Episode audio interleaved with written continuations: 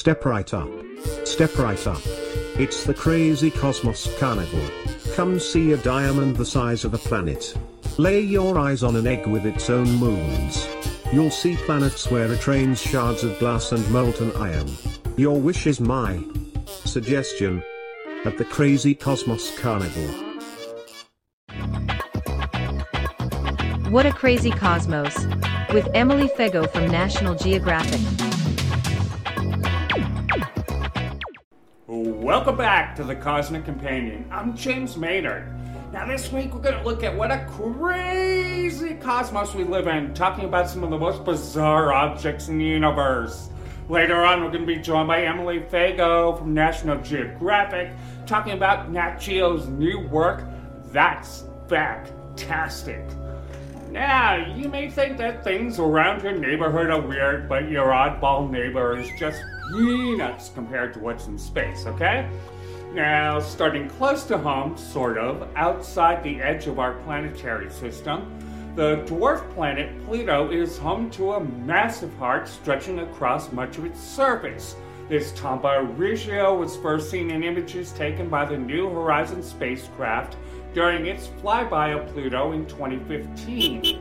Also at the edge of our planetary system, the egg-shaped dwarf planet Haumea rotates once every four hours, faster than any other known large, large object in the solar system. Plus, it has two moons and a ring. Saturn is home to a massive hexagon shaped storm at its north pole. The eye of this gargantuan hurricane is 50 times larger than the eye of an average hurricane on Earth. Aye, aye. Speaking of which, our own planet has its own delightful little quirks, don't it? That is a fact, sir. That is a fact, sir. Next up, we talk with Nat Geo's Emily Fego about That's Fact-Tastic, new from National Geographic Kids. Looking deep into the universe, we see backwards in time. And the oldest light in the universe holds secrets to how everything around us will, one day, end. Meanwhile, stars, planets, and galaxies dance in an intricate ballet, occasionally giving birth to life. We are a fledgling species, just beginning to visit other worlds. We are a way for the universe to understand itself. The Cosmic Companion strives to bring the universe down to Earth and we depend on your help to make it happen. For information on subscriptions and ways to donate to this program, please visit thecosmiccompanion.net. Thank you.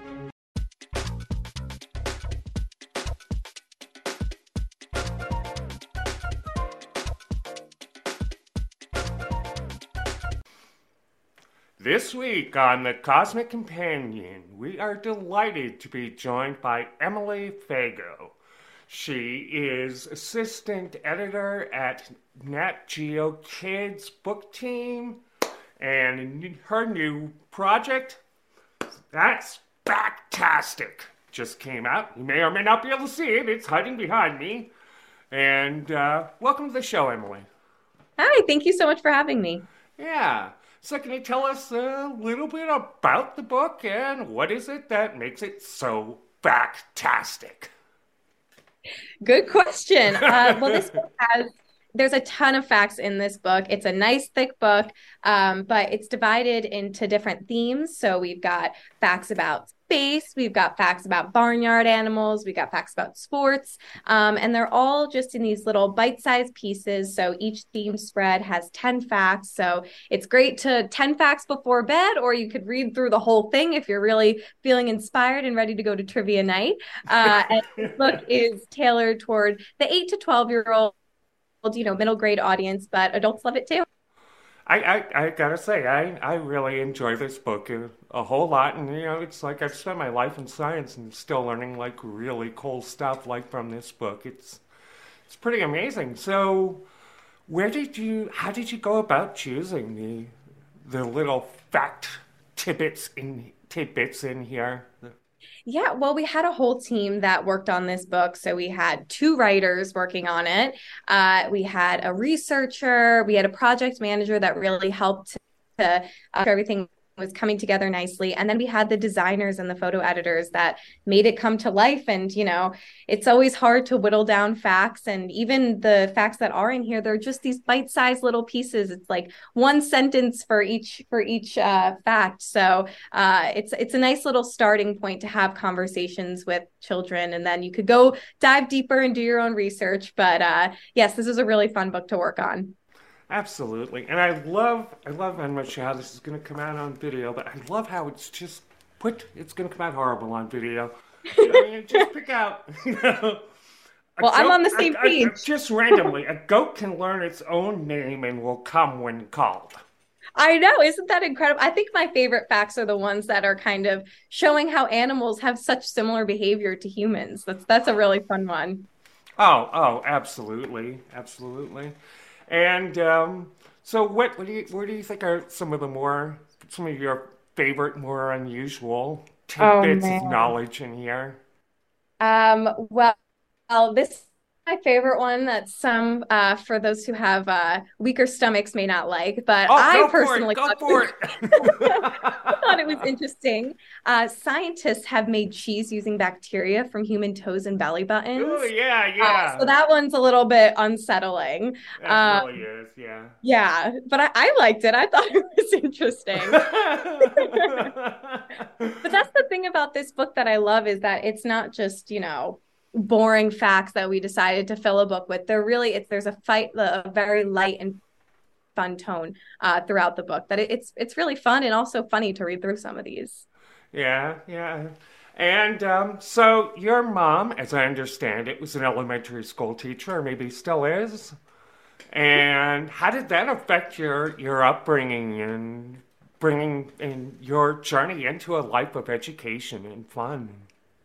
Yeah. So my mom, she became a teacher when I was a little bit older, but she's always been very uh, like a teacher at heart. She was always helping me with my homework and encouraging me to, you know, learn about the world around me and same with my dad um, so i was very fortunate to have two parents that definitely valued education in and out of the classroom um, but yeah it's been it's been an incredible experience kind of us both working on the same thing but in different ways um, mm-hmm. with her teaching directly to students in the classroom and sometimes me creating uh, not creating but being a part of creating uh, you know curriculum adjacent material or maybe way out there that it's not exactly something that you would have uh, part of the curriculum like these different jokes and things that we have going on. But um, yeah it was it's been incredible to to be a part of that educational aspect for children in a different way like my mom.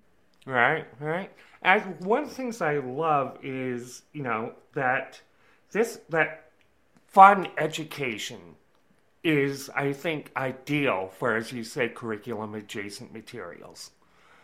You know, Absolutely. you could have, you know, I think that, you know, classes and this sort of, you know, more didactic, you know, um, way of teaching has its place. And, you know, you get a lot of great knowledge from that. But fun, but fun education really brings something special to learning, I think. Absolutely. Having the the fun the fun aspect to learning is very important and also that firsthand experience and like getting out and exploring. And I think that that's what I love about this book is there's facts from all around the world about all these cool places you can visit, but there's also things that you can learn right in your own backyard. And I think that that's really, you know, at its core our mission at National Geographic is to inspire creativity and curiosity curiosity, but also to explore. And um, so that part of learning too, learning outside of the classroom in the physical world and, you know, being able to spit out some fun facts while you're doing it isn't so bad. Last few days, I've just been, you know, sitting, you know, sitting there like with the book on the kitchen table. My wife will walk past and, you know, I'll just be like randomly, did you know giraffes at the Taronga Zoo in Sydney, Australia was were given wreaths covered in foliage and apples as a Christmas tree? now you know. now you know. And knowledge is power. yeah, exactly. so it's great. It's great for, you know, imagine then an eight year old coming up to you and saying the same thing. It's just these great bite sized pieces that kind of just stick in your brain because they are so kind of out there. These are the more like lesser known facts and they're they're mm-hmm. not your traditional like fact book again they're fun and light but they're a little bit outrageous some of them that you wouldn't even think about um so yeah that's that's a fun one absolutely and you know i have dedicated my professional life to tearing down barriers to sci- great science education to take you know to take you know great science but distill it down to a point where people really enjoy and love learning. And I think that uh, I think that one of the book that books like this, just being so you know, being so flexible in the way that you can read it, you know, and you can get something out of it in one or two sentences. And I, I think that's really a great way to engage reluctant readers. Absolutely, and I also think just the pure variety in this book. Everyone's going to have their favorites. You know, you've got kids that just love sports. They're going to love the basketball, the soccer, the baseball. But you can also stumble upon some areas of interest that they might not have known that they had, like the space or the whole page that we have dedicated to cheese. So, you know, I, I think that may be among really, my favorite pages. that is my favorite page. Uh, so I think that that too, it's just one theme that we have in this book. It's just it's not all about sports facts, not all about space facts. We have a little bit of everything. So you never know what area of interest you'll stumble upon. Right, right.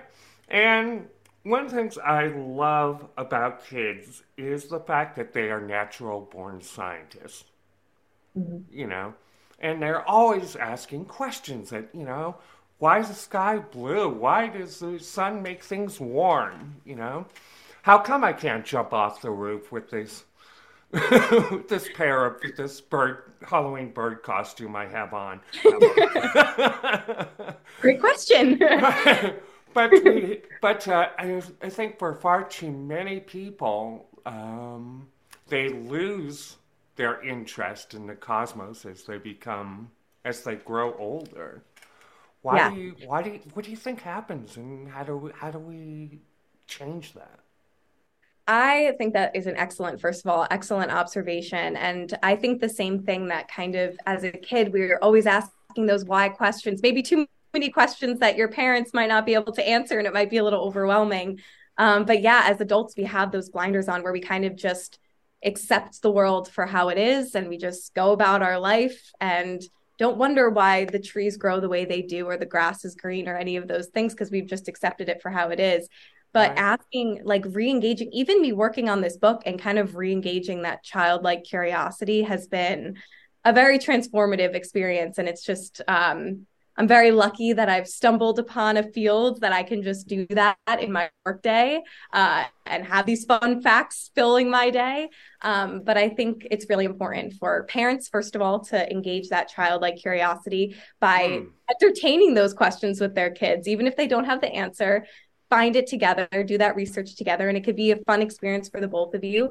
And uh, you know, if you don't have kids, you can still enjoy this book. I enjoy it, uh, and uh, I think it's just really important to continue, just like you're saying, to have that questioning and curiosity just about your everyday world. You don't need to go on a plane and fly across the world to explore and have that curiosity. It could happen right in your backyard.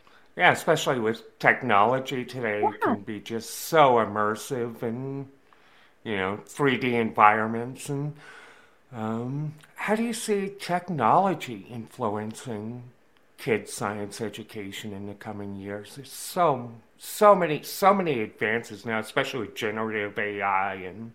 Oh the, yeah, the well, background behind me was just created with generative AI a few minutes ago. Yeah, well, you know, when I I've gone into my mom's classroom a few times, so she's third just talking to the she was part of a robotics club and talking to these kids about things that I would have never thought to you know study and like i just they're way beyond. Kids are so smart these days to have access uh, to that information. Um, but i also think that sometimes having those answers at the ready isn't always the best thing. It's kind of fun to ponder you know even just pulling one of these these questions out of context and kind of pondering a little bit why is it that way? And having that conversation before looking up the answer is all right. you know flexing your mind, your brain a little bit is also really important. So definitely utilize that technology. Kids are incredibly smart and can work things better than I can, um, but not always using it um, right away to get your answer. I think that's really important. But if parents have these kids who are loving science so much but may not be so much into science, how, how can they how can they encourage their kids and help them help them in their interests help them engage like h- help them ignite that interest? right, yeah.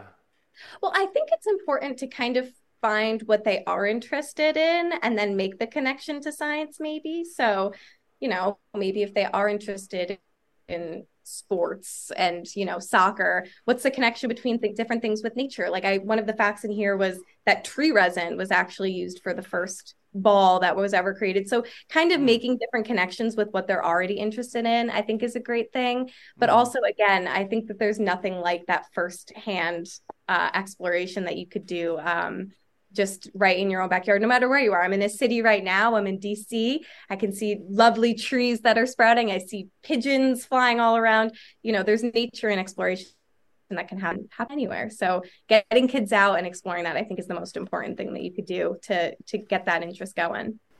Awesome, I that's so true. And finally, what's what's next for you? What what what, what are you working on now, Emily? Well, there's a lovely book that's actually coming out. It's April 4th. So, right now, that's coming out tomorrow. Um, but it's Can't Get Enough Dog Stuff. And I think that is just such a fun book. Uh, I'm, I'm very excited to see that in print. Um, it's got a ton of jokes, it's got uh, diagrams and just different facts. It's it's a really fun book. So I love that series, the Can't Get Enough series. We've got uh, yeah. space and sharks already out, and now we have dog stuff to add to the collection. Yay! That's wonderful. Very exciting. Yeah. So thanks so much for being on the show, Emily. It was great talking with you. Great Thank fun. You. It was great talking with you. Thank you so much for having me. This is a lot of fun. Great, great. I'm glad. And that was Emily Fego, assistant editor at Nat Geo Kids Book Team. Check out their new book, whether or not you can see it on this screen. Uh, that's fact-tastic. Thank you, Emily.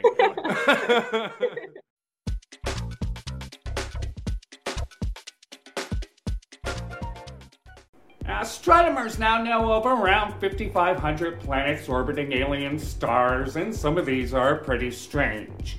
Roughly 64 light years from Earth sits HD 189733b, a tempting looking blue planet that holds a terrible secret. That blue color is not water you're seeing, that's shards of glass whipping around the planet at 8,700 kilometers an hour, nine times faster than the world's fastest passenger jet. If for some strange reason that doesn't suit your vacation plans, there's always WASP 76b, a world 635 light years from Earth where it rains molten iron. 55 Cancer E may be in a diamond the size of a planet. Uh, this world, about 40 light years from Earth, could hold vast amounts of carbon at enormous pressures, creating a diamond with enough carrots to keep wisecracking rabbits happy for their entire lifetimes. Ah, uh, I can eat a lot of carrots, Doc. And some planets uh, do not orbit a star at all, spending eternity traversing the barren, empty void alone as rogue planets. Dead stars create some of the oddest objects seen anywhere. Well, anywhere. All that lives must die, passing through nature to eternity. At the end of their lives, stars significantly larger than our sun can erupt into massive supernovae and collapse onto themselves with such great force that positively charged protons and negative electrons at their core are merged together, for leaving only neutrons behind. These neutron stars, about the size of a city, are so dense that a single thimbleful of their material would weigh more than Mount Everest. Wow, heavy. Stars even more massive than that can collapse into black holes. These bizarre features in space are so odd they probably shouldn't even be called objects. Now, the more massive and dense an object is, the faster one needs to travel in order to get away from that body. This is known as an escape velocity. For Earth, the velocity needed to get away from it all is a scooch over 11 kilometers a second. Trying to escape from a black hole, however, is a futile task as even light, traveling at around 300,000 kilometers a second, is not fast enough to escape its grasp. That's what makes them black. And holes. Kind of. Much like oh, galaxies tend to gather together in groups. These groups of galaxies can sometimes, but not always, join together along with a whole lot of hot gas into galaxy clusters, which themselves can become segments of superclusters. The Laniakea supercluster, which includes you, me, and the rest of the Milky Way, contains around 100,000 galaxies stretching about 500 million light years from side to side. Uh, perhaps the strangest of all is what we don't see, and that's 95% of the universe. Dark matter warps space time, bending light and shaping the paths of objects traveling through space. Nearly every galaxy is accompanied by vast quantities of dark matter, regions of gravity with nothing, apparently, to accompany them. This dark matter holds galaxies and groups of galaxies together, yet it cannot be seen. Dark energy, on the other hand, appears as a repulsive force, which for the last several billion years has been pushing the universe apart. Now, dark matter and dark energy have been studied for just a few short decades. Several ideas have surfaced attempting to describe these phenomena, but little is known about their underlying nature. Every star in the cosmos, every planet, every being, and every atom put together makes up less than 5% of everything we suspect is out there. Dark matter makes up around 25% of the total, while dark energy accounts for the remaining 70% of the universe. The fact that 95% of the universe is largely unknown and utterly invisible may be the craziest thing of all about this crazy cosmos. Crazy. Man. Crazy. Next week on The Cosmic Companion, we're going to be looking at how finding ET will change us all. We'll be talking with Jamie Green, author of The Possibility of Life. Make sure to join us starting on the 13th of May. Sign up for our newsletter at thecosmiccompanion.com and never miss an episode. If you enjoyed this episode of The Cosmic Companion, please comment, download, and share your show, share our show all over social media. You know, you know what to do, the YouTubes, the Facebooks of the world, and tell your friends about it as well, because, you know, that would be just swell. Clear skies.